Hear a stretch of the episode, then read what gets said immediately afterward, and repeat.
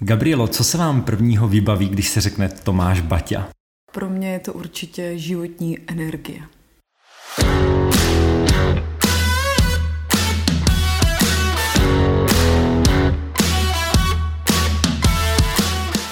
Krásný dobrý den, dámy a pánové, vítám vás u dalšího dílu podcastu pro bohatší život.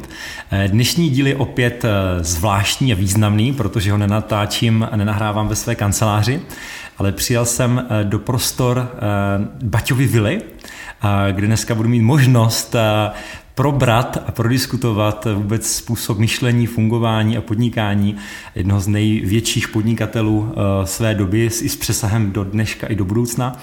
Budu se bavit eh, s ředitelkou nadace Tomáše Bati Gabrielou Končitíkovou. Gabrielo, dobrý den. Krásný den, děkujeme za pozvání a že jste nás navštívili v Baťově vile. Většinou říkám, že jsem rád, že ten host přijal, teď, teď jsem rád, že jsem mohl přijet za váma, eh, protože už jenom ten eh, prostor, ve kterém to nahráváme, je eh, jednak je velmi krás, krásný, ale taky na mě tak jako dýchá nějakou takovou jako významností a zajímalo mě, jak se vám tady pracuje. A ze začátku, nebo jako je to jiné, já jsem se tady právě začala usmívat, protože spoustu lidí řekne, že to tady na ně tak baťovsky působí. A já už tady vlastně působím v tom domě sedmým rokem a ty první roky byly přesně takové, že jako přijdete a vnímáte tu atmosféru a je to jiné. Pak je to takové, že si na to fakt jako zvyknete a teď jsem velmi vděčná za to, že se občas zase vracím do té nálady, kdy jako otevřete tu vilu a říkáte si takové to jako ahoj a zdravíte toho Baťu pomyslně a že je tady ta energie cítit. A je to fajn, je to inspirující a zároveň takové i dokazující vůbec to myšlení a ty názory, ty hodnoty Tomáše Bati.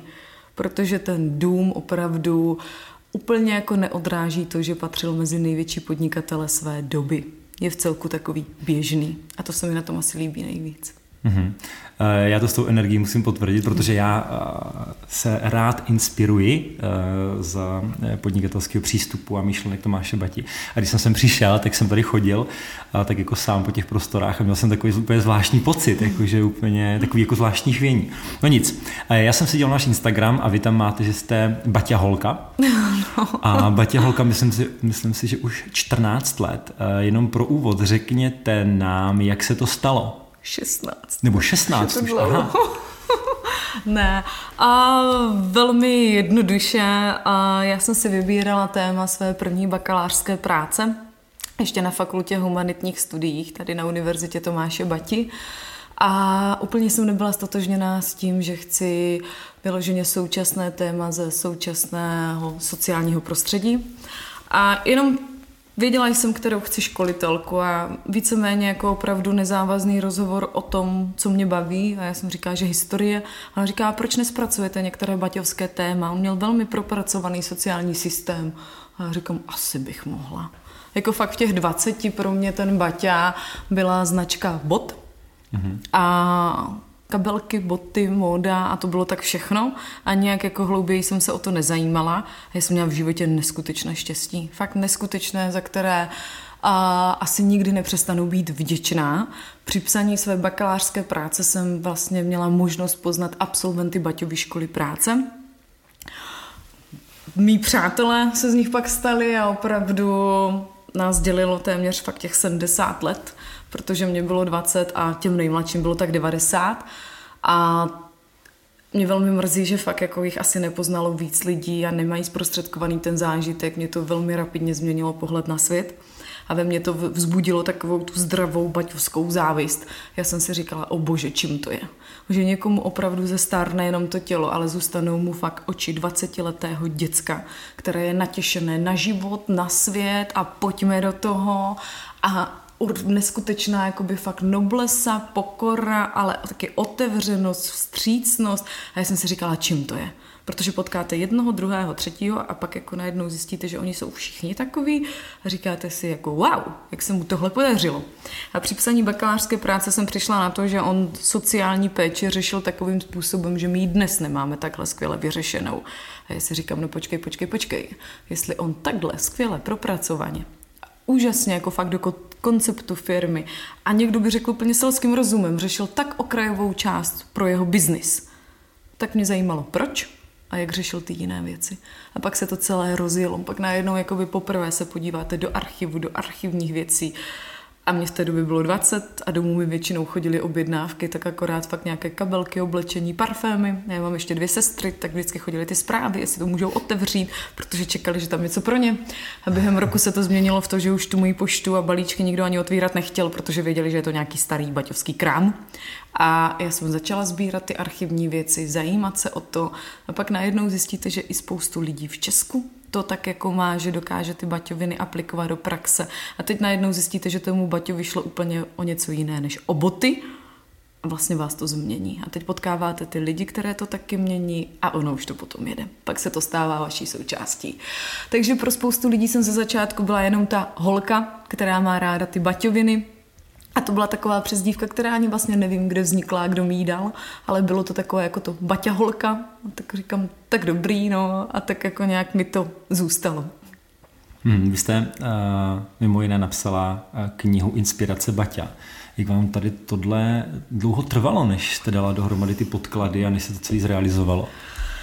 A já vždycky říkám, že ono si to tak nějak jako žije svým životem. Inspirace Baťa je má desátá knížka a ty první byly třeba opravdu věnovány těm mladým ženám, mladým mužům. Mě to fakt jako fascinovalo, jak oni dokázali pracovat s tím dorostem, baťovskému vzdělávání. Jo. A vzniklo jako x jiných knih. Ale já jsem postupně, jak jsem ty baťoviny tak nějak jako fakt laicky řečeno nasávala, tak jsem je začala přednášet. A po většině těch přednášek vždycky vznikl dotaz jako a Gábino, kde je toho víc? Jenomže ono, když fakt jako přednášíte, studujete archiv, úplně nestíháte psát, takže to bylo vždycky jenom součástí mých prezentací, jsem tam nějakého článku, ať už jenom populárního nebo odborného. No a vlastně tak, jak pro spoustu lidí covid byl příležitostí k něčemu, tak pro mě ten covid byl příležitostí k tomu konečně začít psát. Protože můj argument k tomu, proč to ještě není sepsáno a vždycky jsem ty lidi, kteří o to měli zájem, akorát zásobovala svýma prezentacemi a jsem tam nějakýma poznámkama. Tak když přišel covid, říkám, mm, počkej, tak ty celou dobu říkáš, že nemáš čas psát, protože fakt přednášíš, tvoříš a my tady pořád něco tvoříme. A najednou se nedalo tvořit s lidma, říkám, no ale tak to vůbec neznamená, že jako nemůžeš psát, protože já jsem vždycky myslela, že dokážu psát kdekoliv a cokoliv a je to takové, jako potřebujete se na to chvilku soustředit a mít klid. Takže já jsem si dala tu výzvu, že fakt jako každý den tu jednu kapitolku, která mě přišla taková zásadní, pro chápání té filozofie Baťa, protože ta filozofie Baťa je neskutečným způsobem osvobozující a je fakt zajímavé vidět, jak ona toho člověka vede k tomu, aby nabil tu hodnotu a jistotu v prvé řadě sám v sobě. A mně to přišlo neskutečně zajímavé, takže jsem to tak jako začala sepisovat a ono, víte co, ona vyšla dva roky vlastně zpět.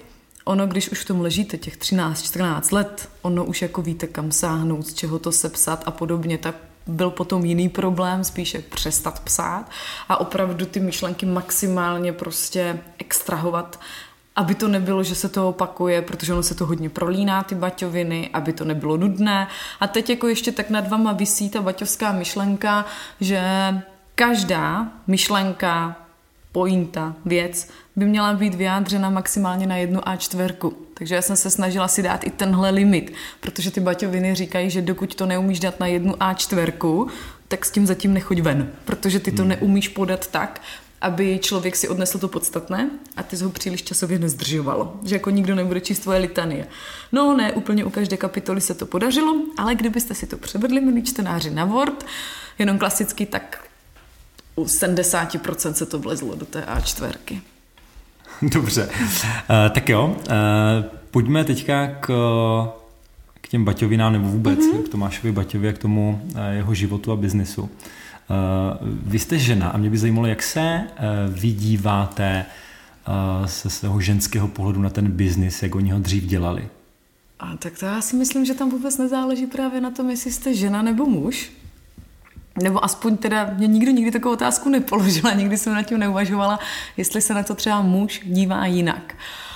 A tam to jakoby asi nevnímám v tomhle ten rozdíl. Mně se neskutečně líbí to propojení. Opravdu to, jak on využil ty zásady selského rozumu, toho, co on říká. To, co potřebuješ vlastně pro fungování biznisu, je jenom respektování zákonitostí, které dávno fungují v přírodě. Tam je to všechno dané. Jenom ego člověka si myslí, že se ty věci dají dělat jinak. Mně se líbí neskutečně on, já to nepopírám, jak on se vyvíjí jako osobnost. Já jsem si nikdy Baťu nekladla na piedestál, geniální podnikatel, jo, a prostě jako úplně takový ten polobuch. Mně se právě líbí, že on tu roli nikdy nepřijal, že často mluví o tom, jak se opravdu naučil nejprve pracovat sám se sebou a pak s lidma. A mně se ten jeho přístup líbí velmi. A to už z toho důvodu, že on je tak nějak v rovnováze. Že v něm je vidět fakt ten vývoj, kdy ten Baťa se snaží to řídit poměrně direktivně, a prohlásí tu větu, demokracie končí před branami našeho závodu. A ono to nejde, ono ho to sekne v určitý moment. Takže ty si můžeš zavelit komu chceš, co chceš, ale to jako silou to prostě nepůjde. Protože ono je úplně rozdíl v tom, jestli ty lidi nutíte pro vás pracovat, anebo chtějí. A mně přijde fascinující, že on před stolety bez nějakého kontinuitního prostě fakt Eh, studování psychologie práce a všeho dokáže mluvit o něčem, jako je tvůrčí duch, vzbudit to v těch lidech a začne pracovat fakt jako až od své čtyřicítky zhruba s tím, jaké to je, když pro tebe lidé chtějí pracovat, ne že musí. A co to hmm. lidské chtění dokáže vytvořit, jaká je to úplně jiná energie. A pro mě je on velmi určitě inspirující i v té osobní rovině. Já to vždycky říkám i svým studentům a kdekoliv. Ve 20 je to chodící ego, ve 30 je jako úplně na facku, ve 40 jako se snaží a v 50 prohlásí, proč mi nikdo neřekl, že omluva je tak skvělý nástroj k vedení lidí a vytváření vztahů, že hmm. on jako by pořád jako je v té fázi, jako že se potřebuje učit celý život, že se dá poučit z každé situace a že on má fakt v životě asi jako jediné štěstí, že ho nepřerostlo ego. Kdybychom se vrátili k tomu, jako co se týče toho podnikatelského systému, mně se neskutečně líbí to jeho nikomu nic zadarmo, protože spoustu lidí si to spojí jenom s tím, že to se týká financí. On mluví o čase, o lidské energii. On mluví o tom, že se naučíte respektovat limity lidí. My dneska žijeme v době, kdy si myslíme, že každý chce růst. Každý je motivuje. Každého můžeme motivovat. Všechno musí jít dopředu. Ti řekne, spoustu lidí nepotřebuje jít dopředu. Hmm. Spoustu lidí je šťastných někde. Hmm. Nech je tam soustředit tu energii na lidi, kteří fakt jako chtějí. A to musí být vnitřní chtění. To je pak úplně jiná práce s těmi lidmi. Mně se velmi líbí to fakt jako definování té osobní odpovědnosti u těch lidí. A to, že fakt a to je takový můj osobní názor, že od toho roku 1913, kdy on měl jako fakt tu těžkou autonehodu, začne tu firmu tvořit úplně odlišným způsobem. Že ona nesmí být nikdy závislá na jednotlivci. Ani na něm samotném. Cokoliv je závislé na jednotlivci, ať už na šéfovi, prostě manažerovi, je jim samotným limitované a na něho odkázané ale tím pádem se to nemůže stát nikdy trvalou hodnotou pro společnost a pro zbytek lidí. A tam není žádná genialita, to je jenom fakt jako selský rozum.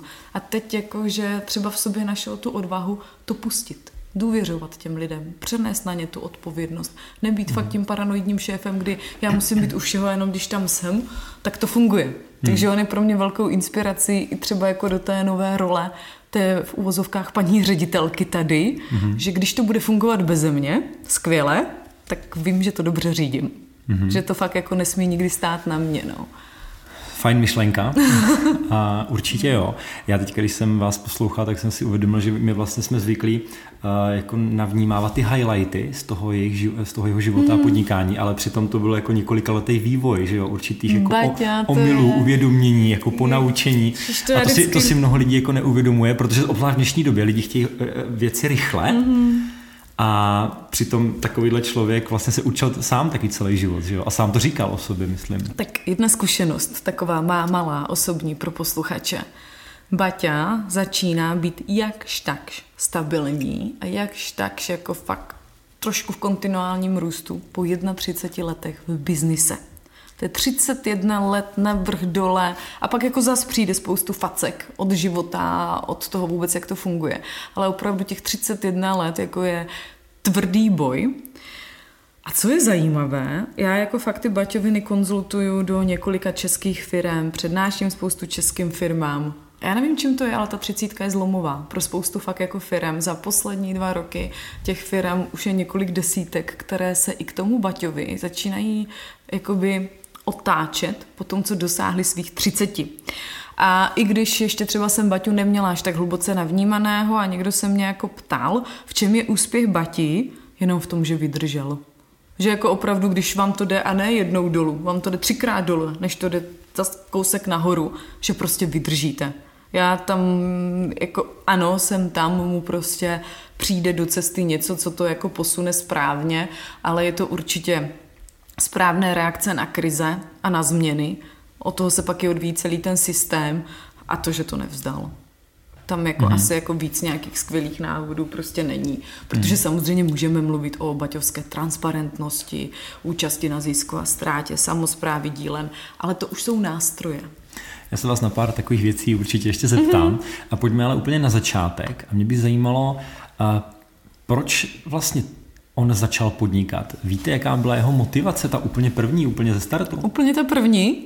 Naprosto stotožná s tím, kterou má v dnešní době 90% lidí. Vyděláš peníze a budeš se mít líp. A konečně budete mít tu úctu těch lidí, protože budete někdo. Protože máte ty peníze, máte moc a máte postavení. Ono to mluví často, že fakt jako myslel, že stačí to, že se dobře obleče, bude se potkávat se správnými lidmi a ono to tak nějak půjde samo. A tady s tím mindsetem to šlo samo, do téměř desetinásobné ztráty za rok. A dneska lidi žijou, já nevím, kde se to bere, ani ne, jako ještě ta první republika dobře, ale jako třeba ještě ta Baťová doba. Mě to častokrát zazní jako fakt na těch, no ale tehdy to bylo líné, lidi byli slušnější. Ty vůbec, ty nedělejte si tyhle iluze, lidi měli daleko víc ostré lokty, než máme my dnes. My se aspoň tváříme, že jsme si všichni tak nějak rovní a my se přece vůbec neposuzujeme podle toho, kdo jak vypadá. Tak vždycky to bylo, vždycky to bude a vůbec se tím prostě netrápit. Baťa začíná podnikat ve velmi tvrdé době, kdy se to naprosto už v hospodě se to dělí na ty lepší a horší lidi. Stůl pro lepší a hor, horší lidi. A on si přál jediné, patřit mezi ty lepší.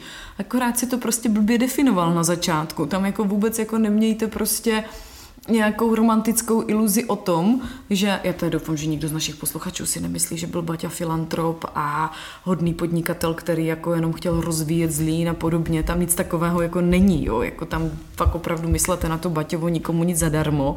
Na začátku měl pouze naivní představu, že jako ti dopřeje štěstí, kontakty a podobně.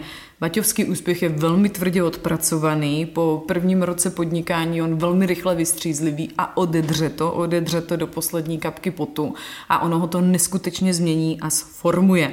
A teprve tehdy začíná to správné podnikání. A po prvním roce, když se rovnal ty krachy, tak má jako, nebo ty hrozící ten bankrot, má jediné přání už v životě nikdy nepodnikat. Takže jako ho to taky potkává, jo. On si chce koupit chalupu, kus pole, pár ovcí, jo, a v životě nikdy nepodnikat. Kapitalismus je čisté zlo.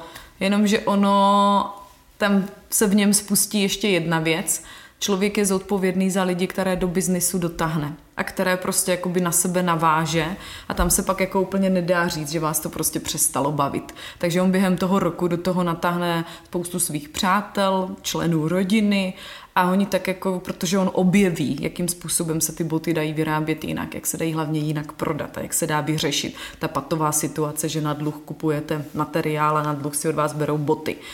A v něm je cítit ten podnikatelský duch a ta energie. A ty lidé se vám k tomu přimknou.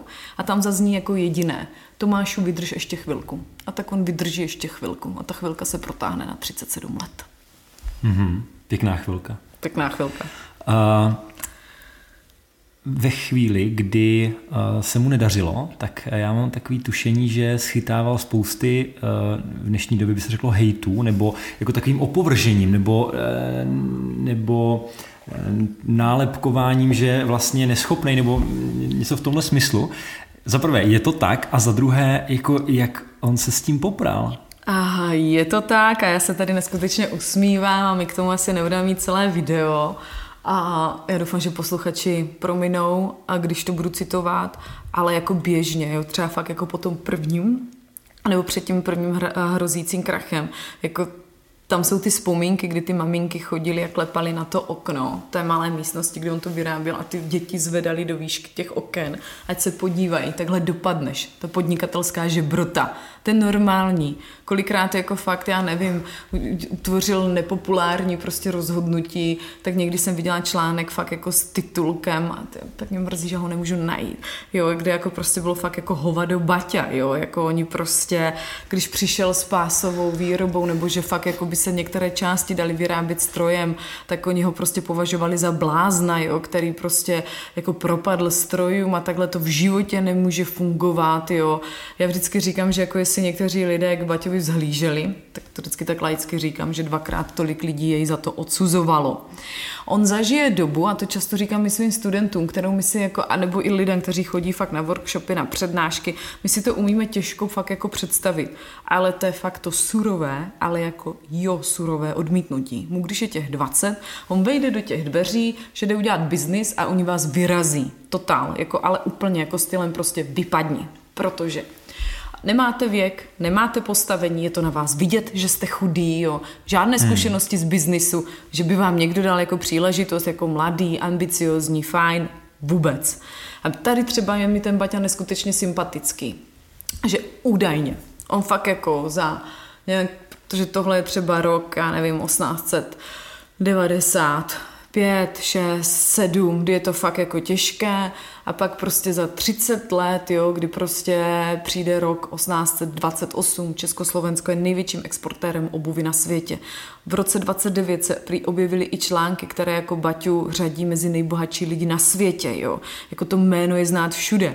A přesto ten chlap prohlásí tak jako fakt zajímavou větu že spoustu lidí v životě nezabil neúspěch, že ten nás motivuje k tomu, aby jsme fakt jako rostli a tvořili, že to, co nás fakt zabije, je úspěch. Když si o sobě začneme myslet, že jsme někým víc, že jsme něčím víc důležitý pro tu firmu, že takhle to vůbec fakt jako v životě nefunguje. A tehdy jako fakt jako on to má v té jedné části, kdy on o tom mluví, že nejdůležitější je to, co si o sobě člověk myslí sám. I když je úplně dole, mm-hmm jak je důležité si zdravě věřit a když je úplně nahoře, jak je důležité si strašně jakoby zdravě věřit, že aby se fakt jako nenechal strhnout tím, že jako je neomylný a spoustu lidí se vám snaží vetřít do přízně a podobně, že v tenhle moment musí být ten člověk právě opatrný. Že fakt jako čím jste výš, tím by měla taky růst ta osobní odpovědnost a ta pokora. On to totiž někdy, on to přestal v určitý moment vnímat, já jsem vybudoval, moje firma, my jsme vybudovali a naše firma. Mm-hmm. A mně mhm. se třeba mě úplně fascinuje ta jeho myšlenka, kdy on říká, prosím vás, jako, jako jak moje firma? Jako bez těch lidí? Nic. Představte si náš tovární areál. Všechny stroje, všechen materiál, rozpracovaná výroba. A já v něm budu sám. Co zmůžu? Nic. V životě to sám prostě nevyrobím. Ti lidé jsou potřeba. To tvoří ti lidé. Ta firma jsou ti lidé. Hmm. Že to prostě zvládl. Že ho fakt jako nepřerostlo to ego. Ale jako ono ho nepřerostlo díky tomu, že mu tak jako přichází v životě ta jedna facka za druhou. Ale to já vždycky říkám pozor na to. My jak na ty krize jsme fakt jako naučení se dívat, že je to něco špatně a že jako o, proč nám to ten pán Bůh udělal. Nemít Baťa krize, my o něm nevíme. Hmm. To je další věc, jakože spoustu rozhodnutí v té firmě je reakce fakt jako na těžkosti, překážky a krize. Eh, skvělá zpráva tady z toho, co říkáte, je myslím pro eh, mladí lidi nebo lidi, kteří se začínají v něčem, začínají v něčem podnikat nebo vytváří nový projekty, že vlastně ty začátky byly těžké i pro takovýhle člověka a vlastně a možná, když ten člověk zvládne takhle těžký začátky, tak se tím ukáže ta jeho, ten jeho potenciál jako Víte, uspět. co je ještě u toho Batě jiné? A možná bychom si měli vždycky všichni rozmyslet na začátku, proč ty věci, jakékoliv v životě, děláme a pro koho. Hmm. On začíná s tím, že začíná podnikat sám pro sebe a že to prostě bude fungovat. A mu se to během velmi krátké doby mění, že to nedělá jenom sám pro sebe. Dělá to i pro ty lidi. A teď se začne vyvíjet, jakým způsobem to děláš pro ty lidi a co pro ty lidi děláš. A to je to, o čem on třeba fakt jako začne mluvit, jakože co je úkolem podnikání. Je to fakt jako jenom vydělávat ty peníze, A nebo je to měnit tu společnost, zvyšovat životní úroveň, vést fakt jako ty lidi, co to vlastně znamená, co od toho každý čeká. Spoustu lidí může jít opravdu podnikat jenom s tím, chci vydělat peníze a zabezpečit sám sebe. A není na tom nic špatného. Ale tom Baťovi se to trošičku fakt změní, protože on najednou uvidí, jakou vlastně má člověk moc, když to dokáže vůbec jakoby celé rozhýbat a co všechno se tím dá měnit. Že to není jenom ten jeho život, je to život těch lidí, kteří s vámi pracují a oni ovlivňují vás, vy ovlivňujete je, rostete prostě navzájem a jak se s tím dá pracovat. Ať už s továrnou, s městem, s lidma, vůbec s mindsetem ve společnosti, jo? že jako oni se pak na to dívají trošičku maličko jinak. No. Mm-hmm. Víte, co mě fascinuje, že když nahlídnu v dnešní době do spoustu knih osobnostního rozvoje, celosvětově, nebo nějaké inspirace, takže on už jako většinu těch věcí jako žil ve své době, ve svém životě. No, že ono, kdyby jsme fakt na ten podcast měli třeba 5-6 hodin, tak vlastně fakt zjistíte, že jako on nic moc nevymyslel a tam fakt jako není vůbec nic nového. To celé začíná u toho prostě vybuduj sám sebe. Hmm. Kdo se to musel nejvíc naučit, byl on sám, protože to zní všechno strašně krásně, jako by ty baťovské zásady. Já vždycky říkám, ty a teď si představte toho energetického a egoistického baťu, jak on to musí testovat sám na sobě, co to na něm fakt jako mění, než s tím přijde do té firmy, jo. A to jsou prostě takové základy, že to, když rozeberete, mě totiž neskutečně, ale on to říká celou dobu, akorát, že my jsme taky naučení se na to dívat strašně těžkopádně. My si zaprvé vždycky myslíme, a nevím z jakého důvodu, že fakt jako to musí být těžké. To nemusí že ty věci jdou z velké, že až budu mít peníze, ale houby ve firmě Baťa nikdy nic nevzniklo, že na to měli peníze, že až máš fakt investora, až máš peníze. Tam všecko vzniká na koleni úplně z maličkého, z ničeho v uvozovkách, pro Baťu z něčeho velkého, fakt jako z lidské energie, že někdo chtěl něco změnit a ono to roste. My si třeba vůbec neuvědomujeme, i dneska vždycky lidi, no jo, Gabi, no jenom, že ten Baťa, on to měl jednoduché. On si založil nemocnici, on si založil školy. A vždycky říkám, no, no, no, pozor.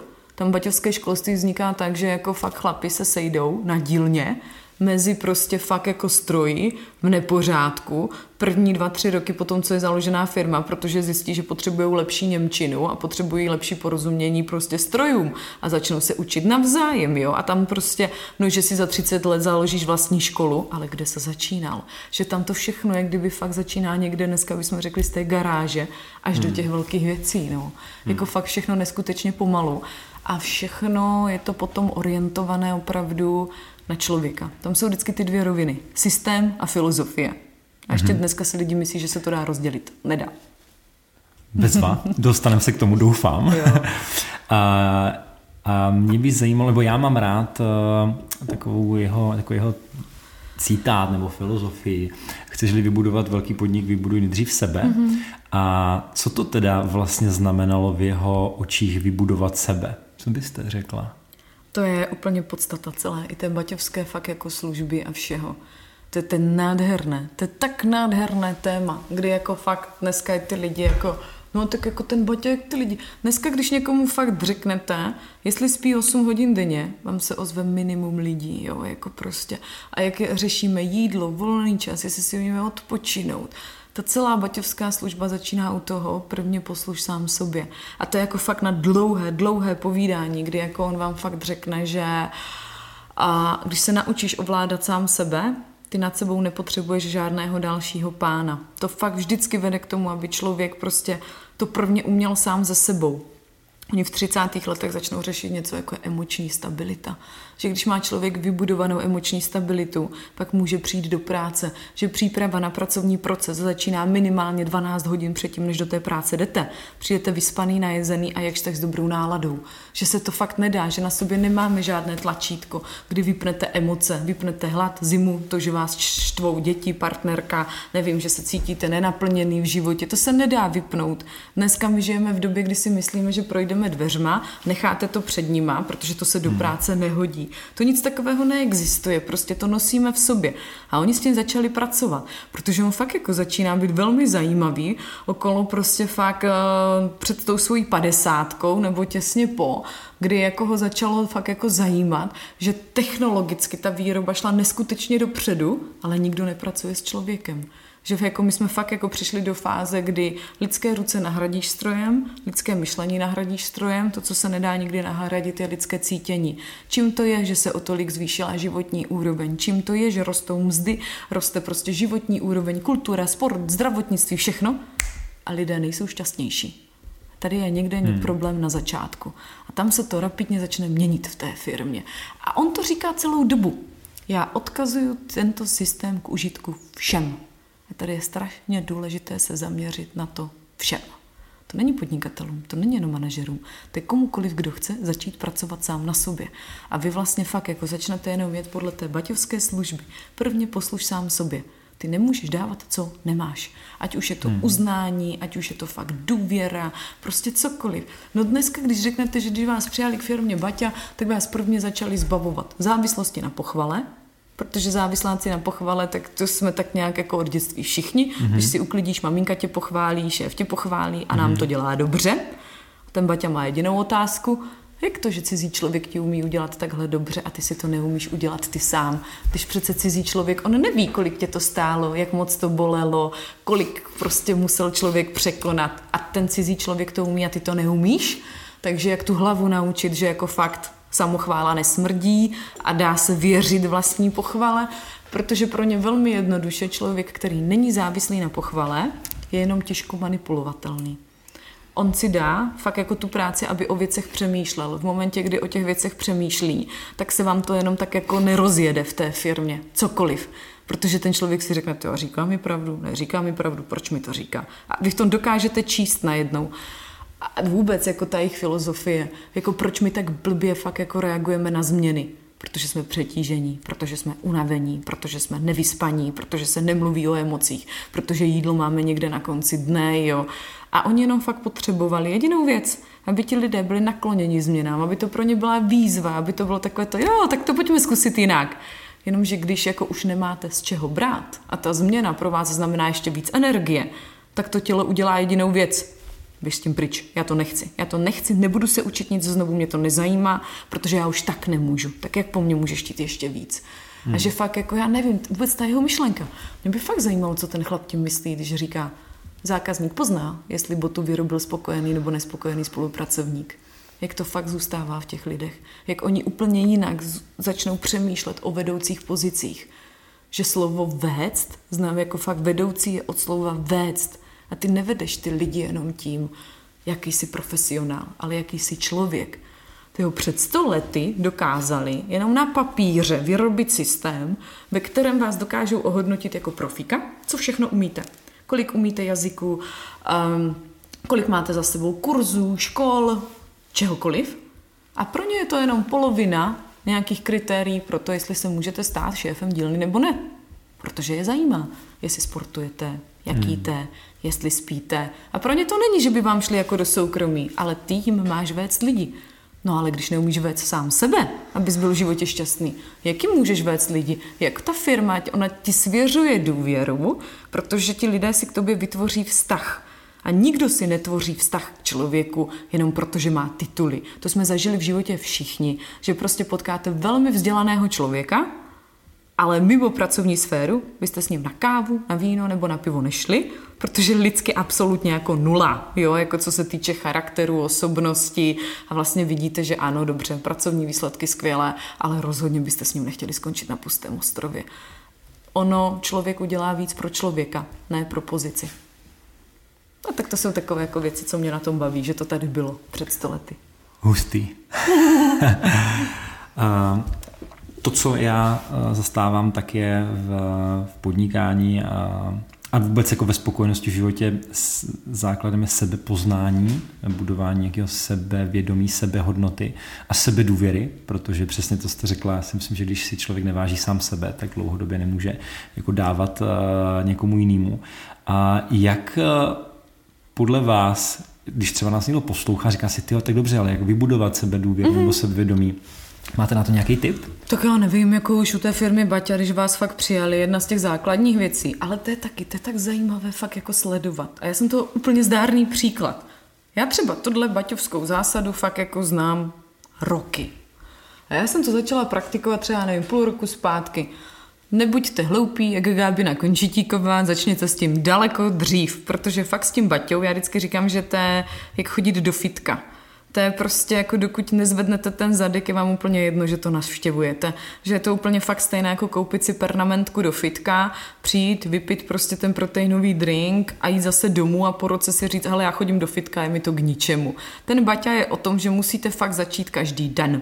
Co je ještě důležité říct, oni mají úplně jiný pohled na disciplínu. Pro ně je to fakt něco, co je, jako je fantastické, protože přesto se dá růst a co prvně vás naučili jinak, mít jiný vztah k disciplíně, aby vás bavila a naplňovala protože ono jako je to potom ten nástroj toho super, já si udělám tu fajfku, že jsem to dneska zvládl.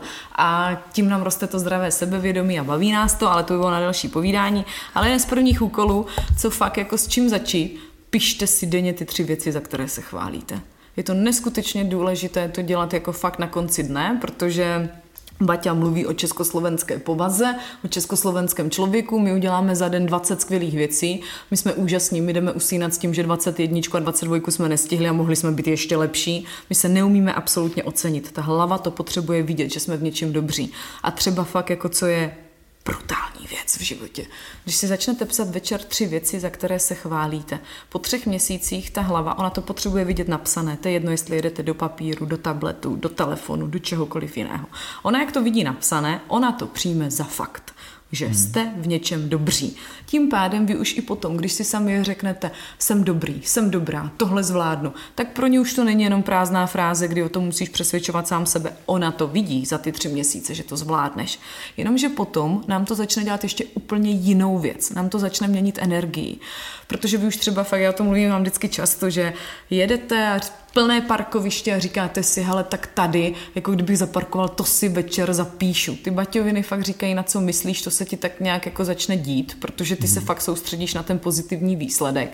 A tebe to občas během toho dne rozsvítí, hlavně ty to začneš vidět. Takže dopadne dobře schůzka, stihli jste něco, měli jste skvělý oběd, to jsou fakt drobnosti v životě, ale vy se během dne začnete vědomě kotvit na věci, které se podařily. A vy si je odfajfknete v té hlavě a ono vás to na chvilku dostane do té nálady. Dneska je to fajn, dneska to za to stálo. A večer si to zapíšete. A zhruba za další dva měsíce se vám to velmi změní v životě, vy si ty věci začnete fakt přát. Ale hlavně pak začnete vidět, kolik drobností vám jako dokáže rozsvítit ten den, které vás dokáží dostat do těch vyšších, pozitivnějších emocí a vy pak hlavně vědomě dokážete ty lidi ve svém okolí na to upozorňovat. Protože vy to už máte zažité, je to vaší součástí. Takže prostě máte kolegyni, která je z něčeho nešťastná, partnerku něco řeknete, no ale počkej, jako teď tohle se ti podařilo, tohle se ti podařilo a oni mají takový ten aha efekt. Mm-hmm. Takže to je celé. Tady to prostě začíná. Třeba už jenom při takové drobnosti, jakože si fakt píšete tři věci, za které se chválíte. Další fakt to budování sebe sama je fakt jako znát tu hodnotu, sám sebe. To je i to baťovské pravidlo 888. Pro mě je fakt fascinující, že oni vám v 30. letech řeknou, hele víš, jako pot, možná se nepotřebuješ rozvést, možná nepotřebuješ změnit práci, možná nepotřebuješ se odstěhovat a všechno udělat jinak. Možná se na to fakt jenom vyspí. Že když jsme fakt kontinuálně prostě nevyspaní, jak rapidně hmm. klesá naše emoční stabilita a vůbec jako ta rozlišovací schopnost toho, co se v životě daří nebo ne. Že když je člověk unavený, tak to jsou takové jako úplně základy. Mm-hmm. Pěkné základy. Mm. A proto, abych vybudoval uh, firmu nebo tým, který bude fungovat i bez země, tak mm-hmm. na to mhm. potřebuji dvě věci a to jsou kvalitní lidi a systém. Mm-hmm. A na to bych se vás chtěl zeptat. Výběr lidí to znamená, jak, jaký tam byl proces, co byste třeba k tomuto řekla, k výběru lidí a pak uh, systém práce, systém fungování. Myslím, že dokonce existovala, že on měl nějakou takovou v vozovkách Bibli, na základě které se rozjížděl v, v jiných v cizích zemích závod jako firmy. Tak to je tam spoustu takových jo. jako návodů, jo, jako v těch baťovinách, podle čeho se to rozjíždělo, ale to jsou dvě základní věci. Pro ten systém opravdu platí to, aby byl maximálně transparentní, což jim se fakt jako podařilo. Spoustu hmm. lidí ani nechtělo kariérně růst u baťů, protože ten růst byl opravdu podmíněný jak tím, jak máte být profík, tak tím, jaká máte být osobnost abyste ty lidi vedli. A pro spoustu lidí jako to fakt bylo náročné i tady tohle. Co se týče systému, tak maximální transparentnost, definování naprosto odpovědnosti jako u všech fakt jako procesů, pozic. Oni mají všechno definované, oni mají fakt jako definované ideálního spolupracovníka, a přenesení opravdu té odpovědnosti. Tam pak vzniká ta účast na zisku a ztrátě a samozpráva dílen, aby se to vždycky fakt rozhodovalo na co nejnižších úrovních. Jo. No a u těch lidí a člověk, jako na to neexistuje šablona. To je to, co jako fakt ten Baťa říká, jo, jako on má prostě kolem těch svých 35, 40 a řekne, demokracie končí před branami našeho závodu a za 10, 10 let to Baťa změní, na lidi není možné fakt jako vytvořit předpis, lidi je potřeba pochopit. Hmm. Takže oni fakt k lidem přistupují individuálně. Co je tam základ? Prochází si opravdu tím baťovským kolečkem. Tam i když se fakt jako předpokládalo, že prostě půjdete na vyšší pozice, vy musíte být schopný fakt jako zvládat tu práci na nižších pozicích, i když jste tam kariérně rostli, dneska to lidi vnímají téměř jako za trest, kdyby vás hmm. znovu poslali do výroby, na pobočku. Pro ně je to normální. On sám, Baťa, se třeba fakt na týden, na měsíc, to je různé, prací fakt jako na dílnu a posílá tam i lidi z managementu, abyste prostě lépe dokázali a aby se i ta, pochopit ty lidi, aby se ta firma vyvíjela zdravě. Tam prostě nesmí dojít k tomu, že se roztrhne management a opravdu fakt jako ať už jsou to prostě kanceláře, ať je to back office, ať je to výroba, ať jsou to pobočky, to vždycky musí zůstat propojené. Proto i on jako lídr je uchopitelný, že on než přijde s čímkoliv, on to prvně vyzkouší prostě sám na sobě, jo. A ten systém, čím víc jako fakt je transparentní, pro ně byl transparentní mzdový systém a kariérní systém, tím jako by to méně vede k jakýmkoliv domněnkám, kdo se dostal na jakou pozici. Takže ono to jako zas tak jako složité není, protože čím více transparentnosti v té firmě, tím více se lidé můžou soustředit na ten samotný pracovní prostě proces a ne na domněnky. A to je třeba krásná Baťová myšlenka, že to, co nejvíc lidí zpomaluje v práci, tak jsou právě domněnky. Mm-hmm. Takže pozor na domněnky. Pozor na domněnky, no. A já podnikám v oblasti zprávy peněz. A co Baťa a finance přístup vlastně ke hmm. finančnímu vzdělávání? Tak finanční gramotnost u Baťů, to je průřezové téma, vždycky říkám svým studentům. A je to z témat, kterým opravdu prošel naprosto každý. A to máte taky téměř jako fakt na několika hodinové prostě a povídání. Mně se neskutečně vůbec líbí ten Baťův přístup k vnímání času a peněz. Ten je fakt filozofický, než přejdeme do té praxe. Baťa to vždycky vnímá tak, že když si k vám kdokoliv přijde koupit službu a výrobek, tak si za to zaslouží něco ještě víc než jenom kvalitu. A to je opravdu to, že se mu vrátí zážitek, alespoň trošku. Baťa to bere tak, že fakt jako 80 až 85 lidí v životě, kdyby zítra nemuselo jít do práce, tak nepůjdou. Ne protože by tu práci neměli rádi, ale protože prostě, já nevím, budete radši se svými dětma, pojedete na výlet, přirozený běh jo, v životě. To není zrovna, že byste byl líný člověk, ale máte tam to něco, co máte radši. Ale vy do té práce jdete, protože prostě chcete vydělávat peníze, abyste si mohli v životě dopřát ty věci, které vám vrací tu životní energii. A to je naprosto jako v pořádku a nic proti ničemu, ale vy za ten čas, který v životě máte, a Baťa čas vnímá jako největší spravedlnost na světě. Tam je opravdu jedno, jestli jste muž, žena, kde žijete, jaké je vaše sociální postavení. Ono to nefunguje tak, že když je člověk bohatší, jeho den je delší. Mm-hmm. Může být třeba plnohodnotnější, ale jako toho času dostáváme všichni stejně. Nedá se s ním kšechtovat ve smyslu a dneska budu žít 20 hodin, zítra prostě 28, mně zbývá 30 let života, mému partnerovi ale 10, takže prostě to dáme dohromady a rozdělíme na půl. Tyhle legrace se s tím dělat nedají, i když bychom možná tisíckrát v životě chtěli. Baťa vnímá čas jako fakt to nejcennější, co je a nejspravedlivější. Když se řekne Baťa a čas, většina lidí si řekne, aha, proto, aby se pracovalo víc. Baťa říká taky proto, aby se víc odpočívalo, aby se víc užívalo. Peníze jsou jenom fakt nástroj k tomu, jak si to udělat kvalitnější, bezpečnější a příjemnější. Ale on se na to dívá ještě jinak, že i kdyby člověk vzal všechny peníze světa, tak si zpátky nikdy nekoupí ten čas. Mm. A že když vám někdo přináší fakt jako peníze, tak se na to musíte dívat tak, že to je to, co ten člověk získal za to, že tam nechal to nejcennější, co v životě má v té práci. Svůj čas a svou životní energii. To se nedá koupit zpátky čas. Energii můžete dobít. Proto třeba fakt ty baťoviny potom mají v sobě takové to nechat ty lidi vydechnout, odpočinout, aby si ty peníze užili. Peníze jsou pro Baťu nástroj, pro něho nejsou jako fakt to nejcennější. Nejcennější je čas a lidská energie. On zažije xkrát to, že jako peníze ztratí na hodnotě, na kvalitě. Člověk musí ty peníze ovládat. Nemůžou ovládat peníze jeho. Takže tam jako ta finanční gramotnost je alfa a omega. Ona často zaznívá otázka, proč dneska víc firm neaplikuje baťoviny. Hmm. No protože to není úplně levné a není to populární pro tu firmu. Vemte si pořád, že ten baťa po zaplacení fixních nákladů jednu třetinu z té nadprodukce, z toho, co je nad fixní náklady v uvozovkách, dává rovnou do mest těch spolupracovníků.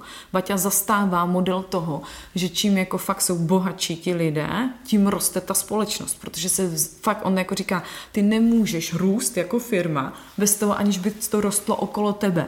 A ono to nebude růst, když ty do toho nepustíš ty peníze. A to není o tom, že ty to budeš financovat. Ty musíš dát ty peníze lidem. Tím pádem ti lidé ti vytvoří přirozený tlak na kvalitu.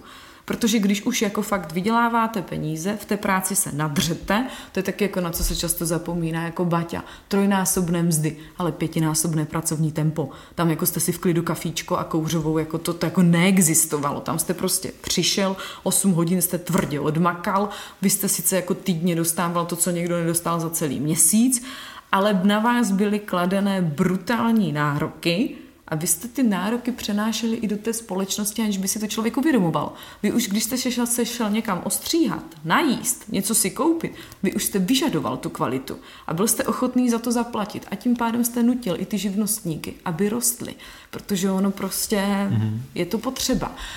Peníze, mně se neskutečně líbí to Baťovo, jako protože se řekne Baťa, tak všichni už Baťa šetřit. Vůbec ne peníze vám to musí vracet. Vy je dostáváte fakt jako za to, že tam necháváte čas a svou životní energii a když je vyděláte, vám je oni musí částečně vracet fakt tu životní pohodu, že si to užijete, že vás to baví. Proto oni tam mají to opravdu vydělávej, rozumně vydávej a potom šetři. Oni mají nádherný přístup k tomu, když si chcete koupit něco drahého, jo. Klidně si to kup ale kup si to, fakt jako jak strašně záleží na věcech, se taky chci odnaučit to slovo straší, to by se fakt nemělo používat. Tak jak ten Baťa mají, není zač, že se vždycky říká, že je za co a říká se rádo se stalo, tak moje fakt teď jako bolestné je strašně. Ale takže velmi u Baťů fakt jako záleželo na tom, s jakou myšlenkou si ty věci, služby a všechno dopřáváte. Když si fakt jako kupujete něco dražšího, já nevím, co je to u pánů, u nás dám jsou to kabelky, boty a nevím, co to je jedno co. Vždycky si to kupujte s tou myšlenkou, že je to odměna. Že fakt jako jste ty peníze prostě vydělali nějakým normálním, čestným způsobem. Teď si to koupíte, vám to vrátí fakt jako tu energii. Nikdy ne na dluh a nikdy ne fakt jako s tím, protože mi to bude závidět sousedka, protože mi to bude závidět kolegyně. Úcta a uznání se nedá koupit to se dá jedině fakt získat tím, jaký člověk je. A tady se to třeba úplně vrací fakt na začátek toho baťovského vzdělávání, kdy jako vám je 15, jste studentka nebo Uh, tak jako studujete na Baťově škole práce a oni pro něco, tak vám fakt jako srovnali hodnoty. Protože to nejcennější, co je v životě, je čas. Jako, takže ty jako neutratíte ty peníze úplně za blbosti, abyste zase museli trávit kvanta času v práci. Vy s něma fakt jako umíte nakládat a vůbec jako ta Baťova představa, že ve 40 žijete z pasivního příjmu. Že fakt jako člověk by neměl odpracovat celý život. Že oni fakt začínají pracovat v těch 15 do 20. Je to takové, jako že fakt pochopíte, jak fungují peníze, co vám mají přinášet a jak je vydělat do 40 vyděláte a pak klidně z té firmy můžete v pohodě odejít rozjet si vlastní podnikání, svůj sen, cestovat. Pro ně takové to, že odpracuješ život do 70 a pak začneš cestovat. K čemu ti to je? Už si unavený, nebaví tě to a chceš být doma, jo? Jakože vůbec ta jeho myšlenka toho, jako jak dopřát lidem vydělat peníze, jak se nestát otrokem těch peněz, ale naopak, aby peníze pracovaly pro vás. A to jde pak do takových detailů, ty přednášky pro mladé ženy ať domů nekupujete ty lapače prachu, hmm. tak jako fakt jako kýčoviny, o které se musíš starat a zabírá ti to místo, za chvilku to vyhodíš a nemá to hodnotu. Proč třeba investovat do umění? Jako, a to si jako venta těm holkám bylo 16 a oni vás učí v hodinách, jak jako poznat kvalitní umění a do čeho ty peníze dát, aby ti to potom prostě vydělalo a jak je učí fakt spořit z každé mzdy 10%, aby se ti to 10% úročilo. Ale to jsme zase u celého systému řízení Baťa. Tam je každá vyšší pracovní pozice garantovaná finančně. Vy jste nemohl být šéfem oddělení a nemít na to peníze. Takže byste třeba fakt jako měli jako kauci u té firmy, 70 tisíc, jo, prostě v té době. Oni říkají, že to odpovídá zhruba 5 milionům korun, ale 70 tisíc je hraniční prostě ta částka, která opravdu vy, když se dostanete pod ní, že se nepřijde na to, kde vznikla chyba během fakt jako toho jednoho pracovního dne a muselo by se třeba fakt zaplatit ztráta na té dílně 5-6 tisíc a šlo to jenom z vašeho konta, vy byste musel opustit tu vedoucí pozici, třeba na několik týdnů, měsíců, než ty peníze naspoříte a vyděláte zpátky a až pak ne, jako vy fakt nemůžete ručit za práci, kterou negarantujete finančně. Takže jste tam běžně třeba měl 90 tisíc a vy, když vám těch pět strhnou, tak jste tam pořád mohl zůstat. No. Takže vás to hlavně vede všechno k té osobní odpovědnosti. A je vůbec ta jejich myšlenka. Nespořte svým dětem. Naučte je peníze vydělávat.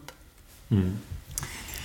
No, je těch věcí eh, pro inspiraci opravdu hodně. Úplně tady od, eh, koukám s otevřenou pusou a říkám si, jak, eh, jak ty věci zapracovat dneska do, do toho našeho fungování a třeba i do, naší, do našeho oboru, protože to je velmi obohacující a inspirativní. Jak Baťa motivoval svoje zaměstnance, jak přistupoval k motivaci. Já totiž vím, že on říkal, že vlastně motivace neexistuje. Přesně tak. Takže to je takový to, že jako vždycky, jako Gabino, mohla byste dělat téma motivace? Říkám, mohla. To začíná a končí prvním slajdem. Motivovat nejde. Ono možná něco, co jsem měla i zmínit na začátek. Baťoviny nejsou pro každého. Jako s kým, kdo se s tím asi fakt jako těžce směřoval, podle mě byl Tomáš Baťa sám. Ono to v sobě opravdu nemá každý že by chtěl růst, tvořit tu osobní odpovědnost mm-hmm. a že mhm. by vás vnitřně uspokojovalo, že ty věci posouváte. Vaťa se údajně během let fakt smířil s tím, že zhruba jenom 30% lidí jako má v sobě tady tohle že je to fakt jako uspokojuje tvořit, růst, jo. A tady se to zase vrací na začátek. Oni vám fakt jako řeknou, že nelze změnit trvale myšlení lidí nějakým příkazem, nařízení, vyhláškou, nějakým papírem, že nařídíte lidem a teď budete fungovat takhle, jo. Protože to je úplně utopie. Že to se dá fakt jako změnit jedinou věcí a to je osobním příkladem. Že opravdu to fakt, jaký člověk je aby prostě pracoval sám na sobě. Z těch lidí je to cítit. A pokud v sobě má člověk trošku potenciál růstu, on si podvědomě začne hledat lidi, u kterých ten růst cítí. A to je to, že třeba i ta firmní kultura u těch baťů je postavená na tom, snaž se být nejlepší verzí sama sebe, aby k sobě přitahoval podobné lidi. A ono zase, když se fakt jako vrátíte na začátek a ten člověk má zdravé sebevědomí a baťoviny říkají, že mu funguje vnitřní kompas, vy už to poznáte. Vy poznáte, kdo je, když to řeknu úplně otevřeně, taková ta lemralína, která jako myslí, jako, že to v životě půjde snadno. Vy to na těch lidech vidíte. A třeba ty baťoviny říkají takové základní věci, kterých si všímat jak se ten člověk staví k osobní odpovědnosti, když nastane problém. Jako když už je to takové, ne, za to můžou všichni ostatní. Když často fakt jako má ty poraženecké prostě výroky typu, no to nikdy nepůjde a tohle a kdybych já, no ale to nejde a oni jako, jako, jak už je tam tady tohle a není tam taká ta dychtivost potom, jak by to tak asi mohlo jít, hmm. tak jako už jsou to takové ty červené vlajky, takže oni se fakt jako soustředili na to mít tu životní energii, pracovat s tím sám ze sebou a snažit se najít si podobné ty lidi. Jako netrefíte to vždycky. Oni mají tu nádhernou jednu ještě myšlenku, že jako fakt člověk třeba musí odpovědně přistupovat k, k sám k sobě, ke své energii.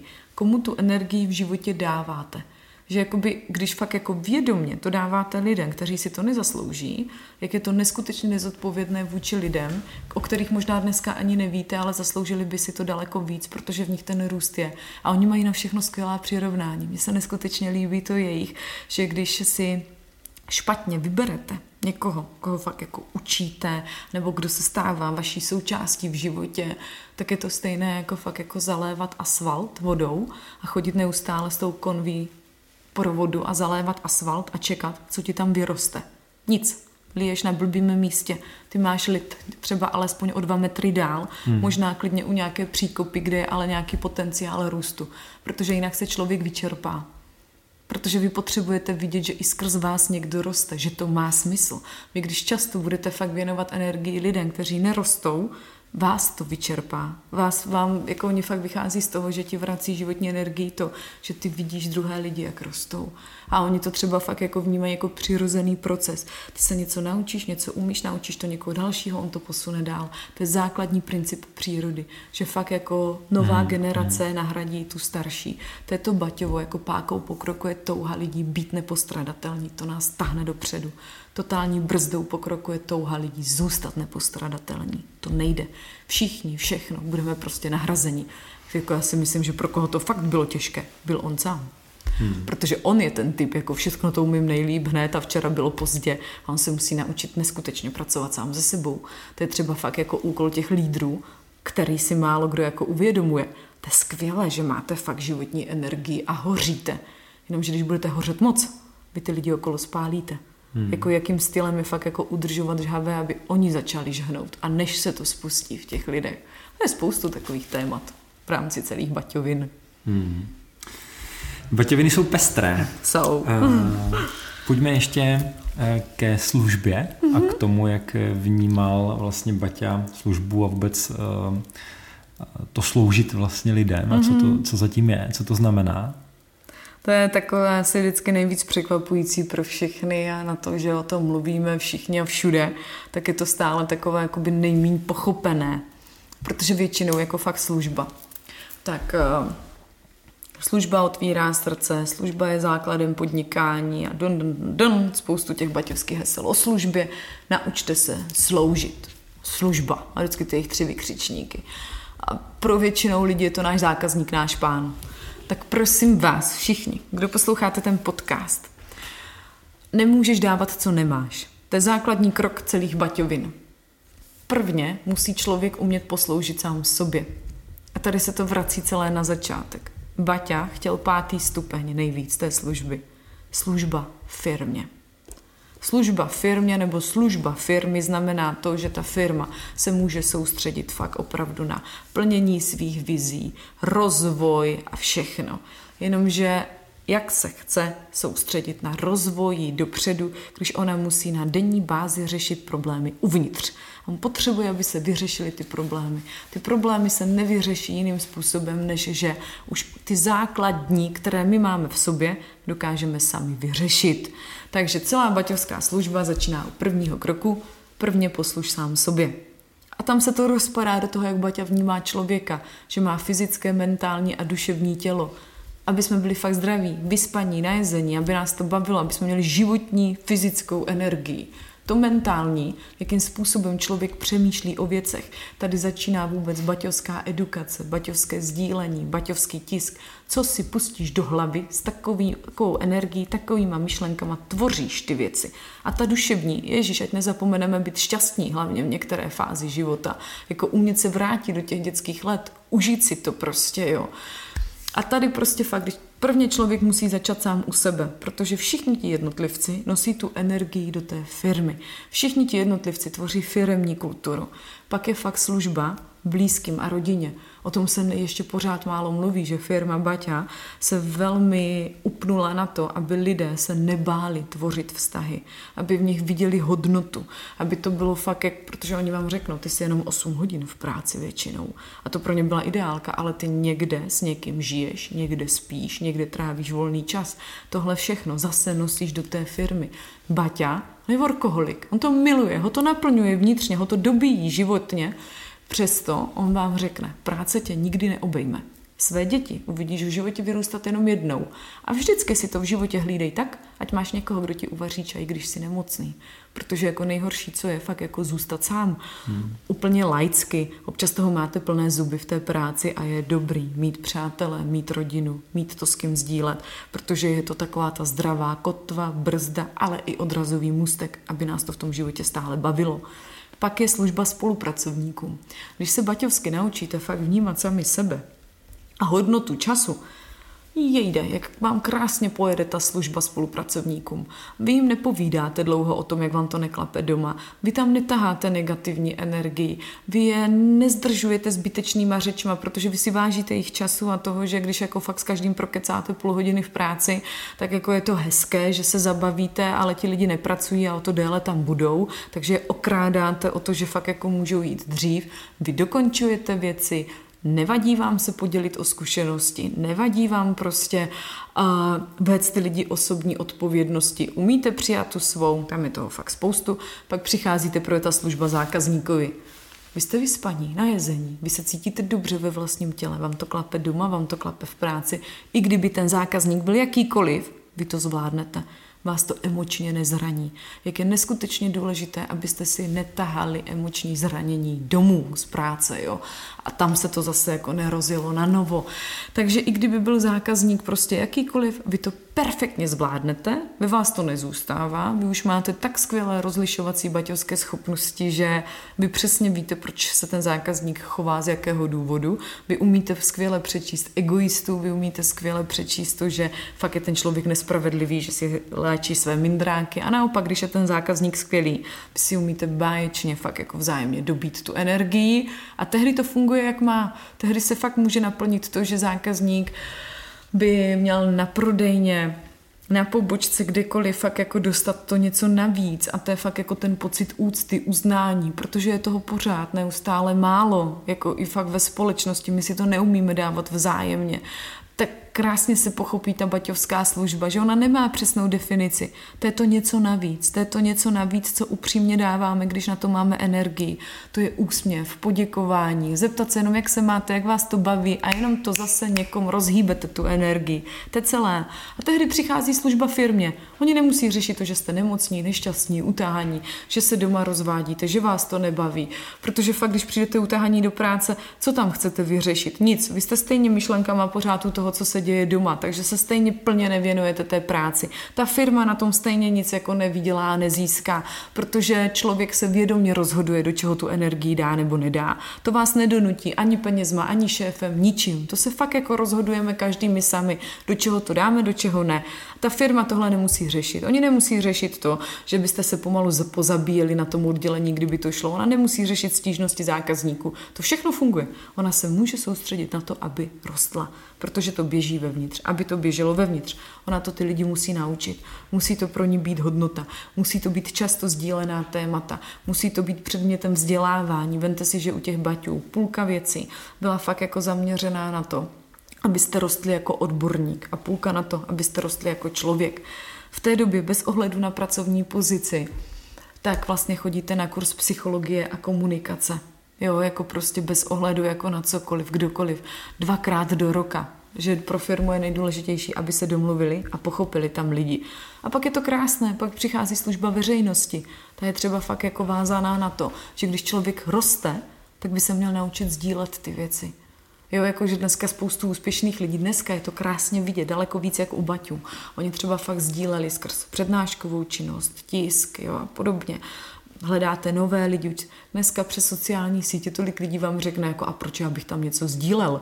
No protože pokud máš za sebou kvalitní obsah, růst, cokoliv, to není o tom, jestli se ti chce nebo nechce. To je tvá morální povinnost protože tím formuješ tu společnost, tím ukazuješ té nové generaci, co všechno zatím je, že fakt ten úspěch není o tom, že jako lusknete prsty a ono to běží samo, že se musíte vzdělávat, že se musíte naučit i odpočívat, že jako pro Baťu člověk, který tráví 12 hodin v práci, a nemá to fakt navázané na to, že ho to uspokojuje, že vy fakt jako tam jdete nabití a prostě jste schopni si to dát ještě jednou, protože vás to dobilo, ale pokud jdete po 12 hodinách utahání, máte to plné zuby, doma vám to ne, jako fakt úplně neklape, nemáte čas na přátelé a na koníčky, tak je někde sakra problém, jo.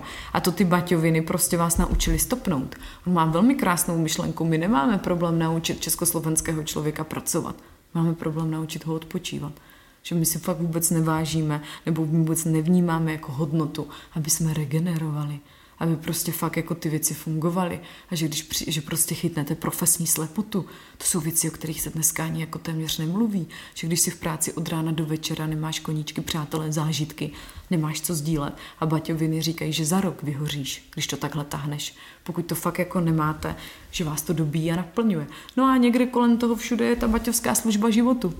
A to je to, že vás to nepřestane bavit. To je přesně takové to, co někdy zní jak kliše, jestli jako opravdu tu sklenici vidíte víc poloprázdnou nebo poloplnou. A je super, že ty baťoviny říkají, tohle se dá natrénovat. Pozitivní myšlení se dá natrénovat. Takže to je jako to, co ten Baťa říká. Že jako od toho, aby jsme rostli, anebo byli v životě jako fakt šťastní, nás dělí jenom dvě věci. A že to si musí každý rozhodnout sám. To je strach a lenost. To si fakt jako rozhodujeme sami, jestli nás blokuje strach anebo lenost. A teď jako byla nádherná myšlenka, tu mám tak dva týdny starou, to mě na těch baťovinách baví nejvíc, že tam je pořád co objevovat. Jsem četla fakt teď nějaký článek, myslím ve výběru, to byl velký baťovský časopis, že když jako se sami zaměřili na to, co ty lidi blokuje nejvíc, tak vlastně v 70% je to ten strach teda na, na v 70% je to ta lenost, jenom v 30% hmm. je to strach. Že váš vlastně fakt jako osobní referenc vám jako probral, proč tam ten blok je. Hmm. A ve většině případů je to lenost. Tam se s tím prostě nic nechce dělat. No tak si to přiznej a nic s tím nedělej a nestěžuj si na to. A když ti to opravdu vadí, tak se zvedni a běž do toho. Krása. Myslím, že to bylo eh, skvělý finále toho eh, dnešního povídání. Mám tady ještě takovou jednu specialitku mm-hmm. v rychlosti a to jsou ceny, jak se říkalo, ceny baťovky. Mm-hmm. A jak to bylo vlastně teda? Jako myslíte jakoukoliv končící devítkou? Uh-huh. Tak jako na to tak jako přichází nějak náhodou, přitom Baťa drtí drahotu, kdy opravdu ze dvou stovek, to jde na 99 korun. A psychologický efekt, ta devítka na konci. Hmm. Baťovská cena je jakákoliv končící devítkou, co je tam daleko zajímavější? Z firmy Baťa se postupně během let přestane stávat slevičková firma, protože oni jako fakt, ehm, nebo kde je ten zajímavý moment, Baťa vlastně, když přijde akce Baťa drtí drahotu, tak vlastně slevní boty o polovinu a oni se potom snaží vyhýbat těm slevám, protože on říká, že jako jestli jednou prodáš za 99, už po druhé nepod, neprodáš za 200. Že jako to musí být hmm. opravdu hmm. velmi dobře kalkulované, protože se nedá plánovat biznis tak, že lidi už budou opravdu čekat, až to bude zase za 99. A on na to má velmi jako specifický, ale velmi dobrý názor. On prostě říká, že jako jestli si jednou z 200 slevnil na 99, tak lidé už budou vždycky čekat, až na tom budeš tak špatně, že zase budeš potřebovat slevnit 99. A za druhé, jako je to fakt neskutečně špatný mm, uh, ukázka pro zákazníka. Že nemůžeš jednomu zákazníkovi prodat za 200 a za půl roku hmm. prodat jinému za 99 tak buď to nemá tu hodnotu a okradl z toho prvního zákazníka, že ta marže je na tom větší než prostě, a nebo tady naopak, jakoby fakt jako okrádáš tu firmu, že ta firma na tom tratí. Takže oni jako se přestanou, uh, začnou se vyhýbat tomu, že říkají, tu cenu už prostě nedostaneš zpátky. A to je třeba fakt jako zajímavé, že potom průměrná marže na těch baťovkách byla nějakých jenom 25%, 20 až 25%, ale pozor na to, ta bota je zaplacená, než jde ven. To je tím systémem samozprávy dílen. Ona, když vám jde ven, ona už je zaplacená. Takže v momentě, kdy se prodá, tak se ty peníze, těch 25% z toho už jde fakt jako do zisku té firmy. A průměrná cena potom baťovek je okolo 39 korun. Takže jako oni tím, že jako posunou technologie, posunou výrobu, změní objem výroby. A on si na to poměrně hodně naběhl. Ale třeba tady jedna věc, tím, že on jakoby dodrží, ono to zní jak kliše, ale paradoxně, takový jako můj osobní jakoby pohled. A on to i říká. Jako, je fakt zajímavé vidět, jak on o tom biznisu uvažuje a že mu to vychází. To on říká, když jsem, naš, když jsem hledal řešení na krizi, a našel jsem takové, které je výhodné jenom pro mě, ale už nevýhodné pro lidi ve firmě.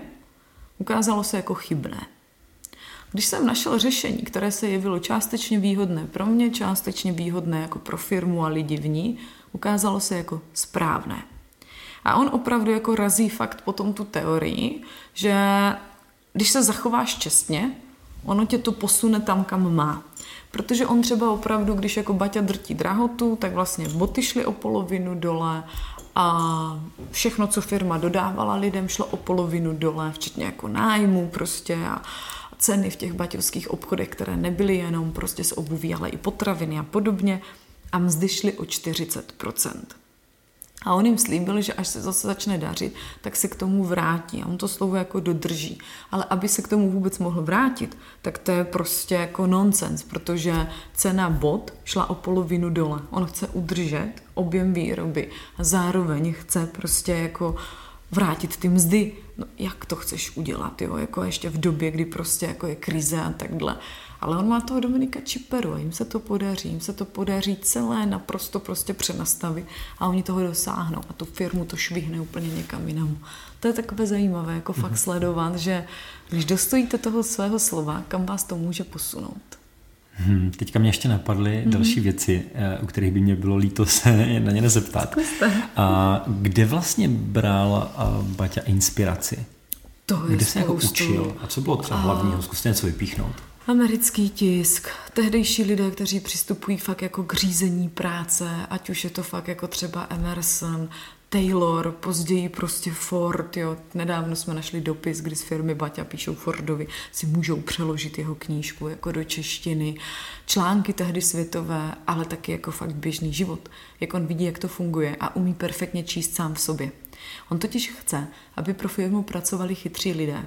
A on sám sebe považuje ještě za chytrého v uvozovkách a ví, že třeba on sám by nikdy nechtěl pracovat pro firmu, která lidi jenom vykořistuje, která na nich parazituje. Že jak se člověk úplně jinak chová, když sám z toho něco má. Mm-hmm. Tehdy se zrodí to jeho, že opravdu obě strany, které na něčem spolupracují, z toho musí mít prospěch. A on jako tu druhou stranu vnímá ty svoje spolupracovníky. Takže on k tomu začne přistupovat i takto selským, jako rozumem. Není to všechno jako vyčtené jenom z knih, je to i vůbec jakoby respektování přirozených mezilidských vztahů a toho, jak lidé vlastně přemýšlí o práci, o výsledku práce, o vztazích, o hodnotách. Mm-hmm. On to tak kombinuje dohromady. Mm-hmm. A z mhm. velké části je opravdu ten selský rozum. Mm-hmm. A ještě jedna věc, a ta se týká jako úhlu pohledu. Mm. A já nevím vlastně, co na tom pravdy. Já jsem to někde slyšel a teďka kdo jiný, než vy byste mě to měla potvrdit nebo vyvrátit. Takový ten příběh, jak on poslal jednoho ze svých lidí snad do Indie, aby no. zjistil, jestli tam je potenciál pro jeho podnikání a ten mu řekl, že... Do Afriky. Vra, nebo do Afriky. Jo. A tak jak to bylo? Tak já už o tom nebudu mluvit, ne, nechám to na vás. Taky si, já nevím, jestli myslíte tenhle Určitě. příběh. Ale jako on je poslal ty dva obchodní zástupce do Afriky, a ten jeden mu říká, šéfe, tam jako absolutně nic, tam všichni chodí bosky. Tam prostě jako nemáme šanci prorazit. A ten druhý se vrátil a říká, šéfe, to je bomba. Říká, tam všichni chodí bosky, tam je obujeme. Takže to je jako takový ten baťovský, no, jakože buď tak, nebo tak, jak se to dá vidět, ty věci, no. Skvělý. Tak eh, to, si, to jsem slyšel dobře. Jo. Mimo to, že to bylo, nebylo v Indii, ale v Africe, ale podstata je jako stejná. To je zase druhý, jakože fakt poslal jinýho a toho poslal do Číny. A ten mu po půl roce přivezl jako nějakou prostě půlmetrovou bystu Budhy. A teď jako ten Baťa na něho kouká a říká, jako, že, jako, že mu děkuje, že mohl poznat tu Čínu a že mu přivezl toho Budhu. A ten Baťa, ten, jako, ten to nechápal, ten nebyl schopný se ani jako nadechnout. A to je takové, jako, že to pak říkal na té poradě a říká, to, co přivezl po půl roce, Budhu, Budhu, takovýhodle Budhu. Jakože on fakt jako čekal objednávky, zkušenosti a to jako by se, on to vzal jako výlet a jako fajn, no. Takže jako občas si ten Baťa jako narazil na takové jako hodně nepochopení, co se očekává od těch lidí. A to je třeba to krásné, jako že se ho i tak na závěr ptali, jako jestli se mu stává, že ho lidé zklamali. A on říká, jako, že naprosto běžně, se ho ptal jeden novinář. A on říká, no jako a co s tím děláte? A on říká vůbec nic. Hmm. A on jako jak nic? Říká, to je běžná součást prostě života a raději se v lidech zklamu, než bych je příliš podezříval. A to je pro mě třeba fakt jako geniální myšlenka, že když jako opravdu budeme ke všem přistupovat, že to nedopadne, že nás podrazí, že něco bude špatně, tak vlastně ten Baťa říká, tím si úplně vypnete to, že v těch lidech vidíte to pozitivní, že jako on má za sebou spoustu fuck upů, fakt jako kvanta, na to bychom mohli natočit 10 podcastů, jaké má za sebou prostě Baťa fakt jako hmm. fuck upy, to není oda na radost. A není to jenom fakt jako ty profesní, je to i ty osobnostní, jo? jako já říkám, jako tyjo, nedělejte si jako o něm iluzi, jako on má fakt těch 40 a prostě řove tam jako vyhoďte to do hajzlu a snaží se prostě vysmíkat mm. mašinu ze čtvrté etáže a vyhodí to z okna, protože to nejede a pak jako zjistí, že fakt jako tím hřebem ničeho člověk nedosáhne a že to lidi odpuzuje. A pak jako se vzbudí ta jeho myšlenka, že jako vlastně když na lidi křičíte, tak oni si z toho neberou nic, jako jak by se poučili. Oni myslí na jedinou věc, ať už přestaneš hrvat. Takže hmm. jako jich fakt jako blokujete ty hmm. lidi strachem, jo. To všechno přichází věkem. Když nad tím tak přemýšlím, tak oni si možná byli v čem podobní třeba se Stevem Jobsem. A... Z hlediska toho, té urputnosti, toho přístupu. Urputnosti třeba ano, jako tam, kde já s tím, jako já, já neznám tak detailně Jobse, jo. Mm-hmm. Jako já jsem o něm četla dvě knihy, jednu jsem si poslechla jako audioknihu, mě v čem to nesedí v té podstatě samotné. Že jako ten Jobs to bylo taková, jako většinou já jsem udělal, já jsem vymyslel mm-hmm. a věci, které mu se nelíbily, se dělalo, že neexistují, jo, nebo že se nestaly i na něm samotném. U Bati je fajn, že se k tomu umí přihlásit, i k těm věcem, kdy se třeba fakt jako nezachoval úplně jako by nejlíp, jo, a že třeba fakt jako mluví o té firmě naše firma, naši zákazníci, my jsme vyrobili naše boty, on to prostě nevnímá, že to jde jenom za ním, jo. Ale v mnoha věcech ano, jsou si podobní a v některých jsou pro mě tak rozdílní, hmm. že mají každý svůj příběh. A to je na tomto krásný, že jo? Tak, asi. Skvěle, jsme, Gabrielo, eh, vlastně v závěru toho velmi inspirativního povídání. Eh, když naši posluchači eh, se u toho nadchli tak jako já a říkají si, tyjo, chtěli bychom víc informací a chtěli bychom se dozvědět vlastně, co Gabriela vlastně nadace Tomáše Batí nabízí, tak vlastně co nabízíte a jak vás kontaktovat, co si u vás lidi můžou objednat za služby? A najdete nás na stránkách nadace tomášebati.cz, na sociálních sítích.